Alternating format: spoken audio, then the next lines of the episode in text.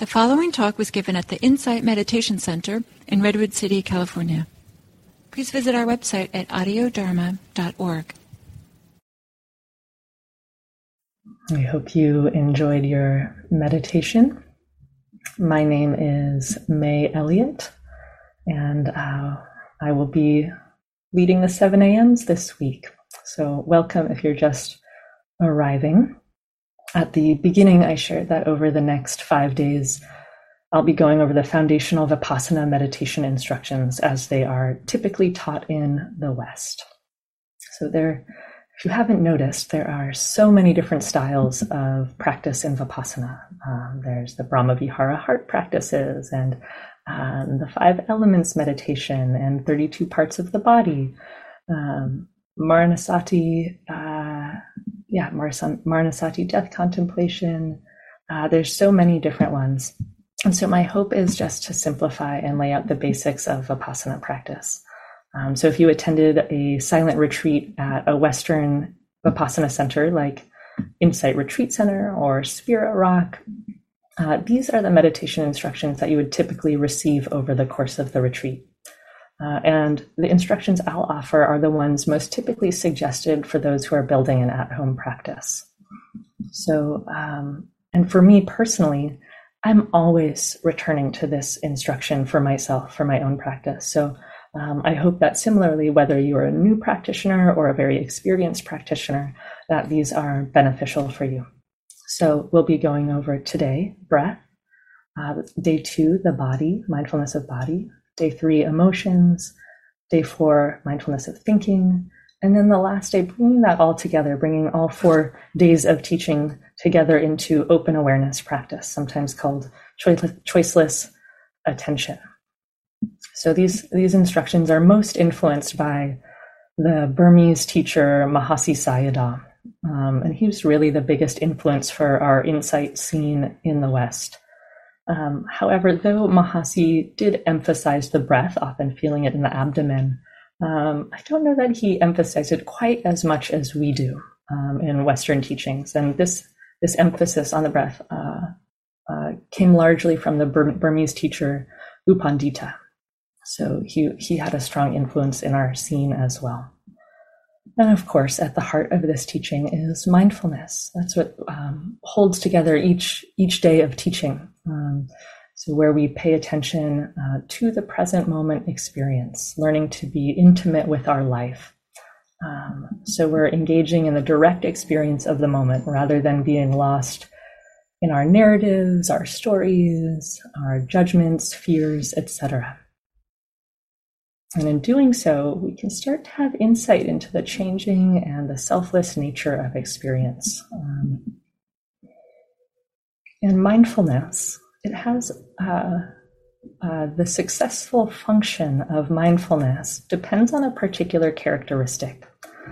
Awareness doesn't judge, it doesn't reject, and it doesn't cling to anything.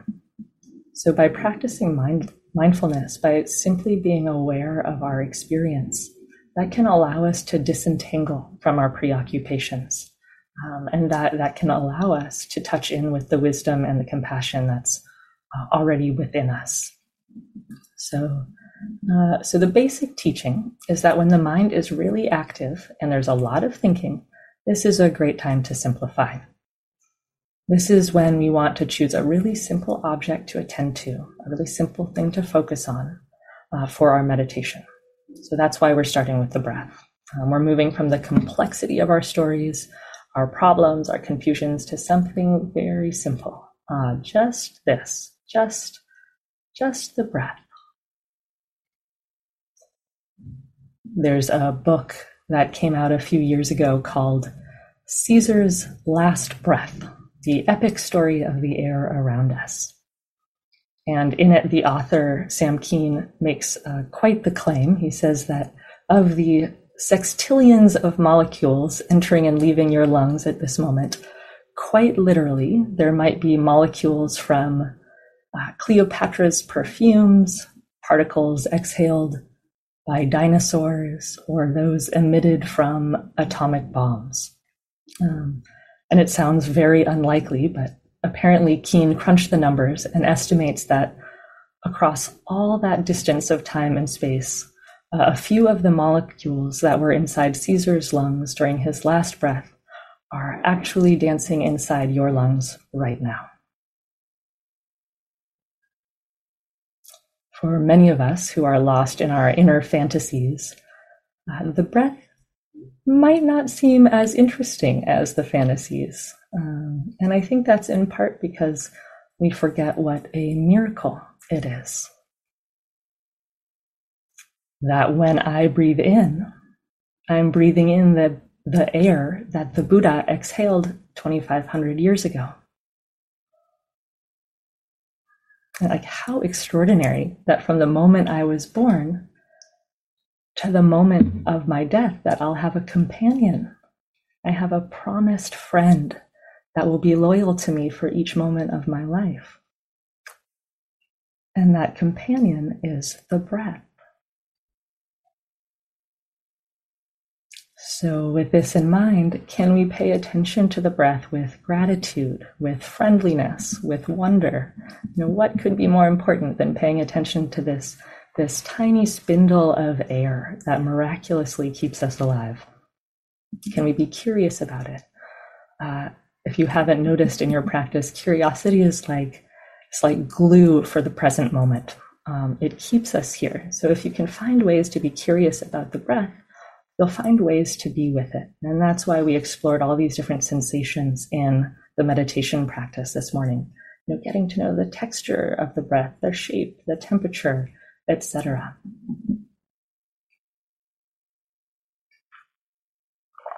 So as we as we continue returning to the breath, it collects the mind into the present moment, almost like uh, harvesting vegetables from a field and collecting them into a basket. The mind that's scattered becomes collected and unified. So often people associate this practice of collecting the mind, of focusing on the breath, with the practice of concentration.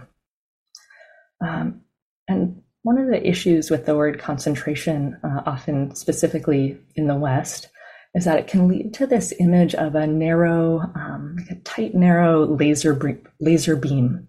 Um, like we're really cultivating striving in our meditation, just you know, really uh, focusing really hard, concentrating.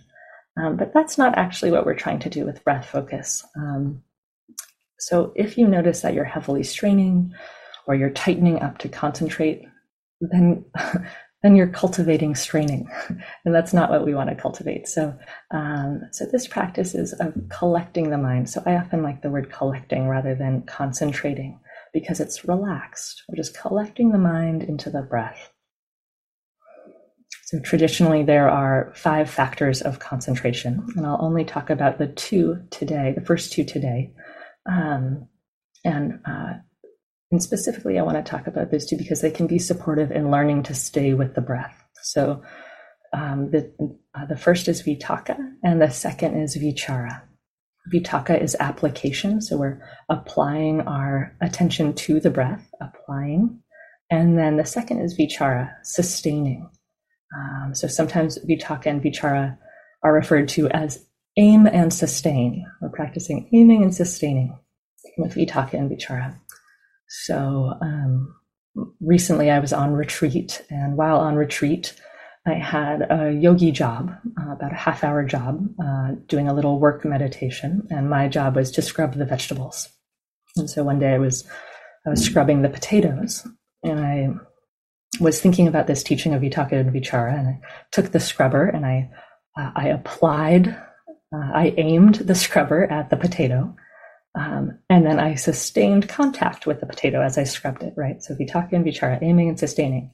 And I realized if I just aim at the potato and I place the scrubber on the potato, but then my hand kind of floats off with the scrub brush, uh, I'm not sustaining contact with it. You know, I can't act, I'm not actually scrubbing the potato if my hand floats off, right? So I have to aim and sustain. Um, and the same thing happens with the breath. Often, actually, we'll aim at the breath. Oh, I'm supposed to be paying attention to the breath. Right. Okay, I'm going to feel the breath. And we place the attention on the breath, and then it slips right off, uh, kind of like sliding on a banana peel. We just slip right off into thought. So sometimes it can help to remember that we want to aim and sustain. Maintain contact with the breath. So touching it and staying connected through the whole inhale. Now, the potato won't get clean if you don't aim and sustain. The mind won't get collected if you don't aim and sustain with the breath.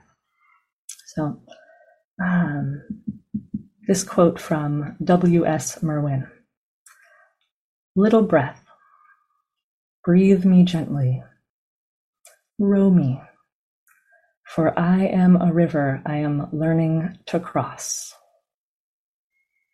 Little breath, breathe me gently, row me gently, for I am a river I am learning to cross. So the breath is our raft. It's taking us from delusion to awakening. It's our it's our trusty companion that supports us in traversing samsara. So I hope that you take good care of the breath, that you get to know it, and that you maybe even fall in love with the breath. And ultimately, this practice of returning to the breath again and again, uh, regardless of how many times we're distracted, this builds concentration. The mind is collected again and again, and this brings forth calmness and tranquility. So, this calming force allows us to develop enough stability to have insight into the nature of things. Um, uh, as we return to the breath and continue to collect ourselves into the present, it's kind of like stabilizing a tripod that holds a telescope. So if we don't have a stable tripod, it's really hard to be still enough to see the stars. And in meditation, we're really wanting to, to clearly see the true nature of things. We really want to see the stars, right? Um, and what I mean by that is we want to clearly see the three characteristics um, we want to see, um, understand the source of suffering. Uh, we want to see the true nature of impermanence and uh, the selfless nature of all things. Um, we want to see suffering, impermanence, and not self. Um, but in order to do that, we need to have a stable tripod. Uh, so the breath practice can stabilize us sufficiently to have insight into the way things really are. And when we can do that, we can be free. So I think I will uh, I will offer you a practice for the day. So if you would like to take this up, your invitation is to spend uh, two minutes, three three different times today. Spend two minutes paying attention to your breath, just doing your best to let go of concerns and preoccupations. Uh, maybe it's a moment to be grateful for the breath or curious about the breath. And you might even set a timer now for three different times today that you'll pause and do the practice.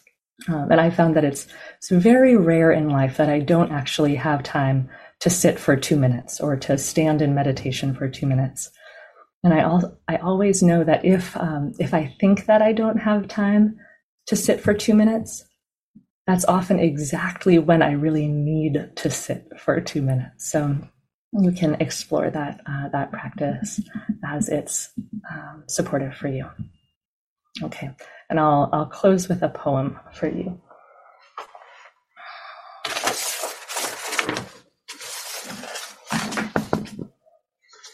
This is called Wage Peace by Judith Hill.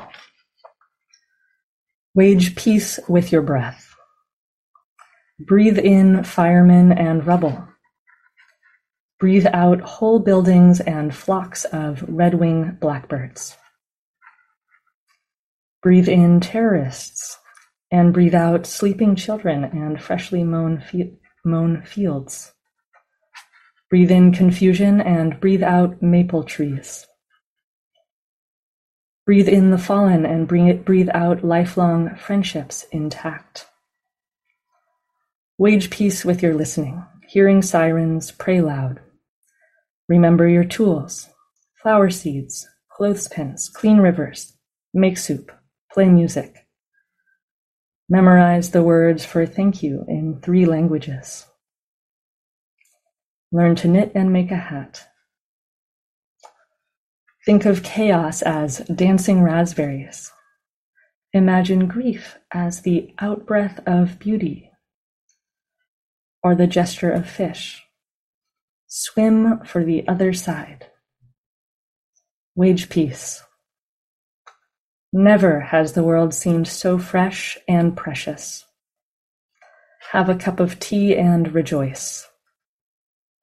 Act as if armistice has already arrived. Celebrate today. That's Judith Hill, Wage Peace. So, thank you everyone for your kind attention this morning. I hope to see you tomorrow for our focus on mindfulness of body. Take care, everyone. Enjoy your day.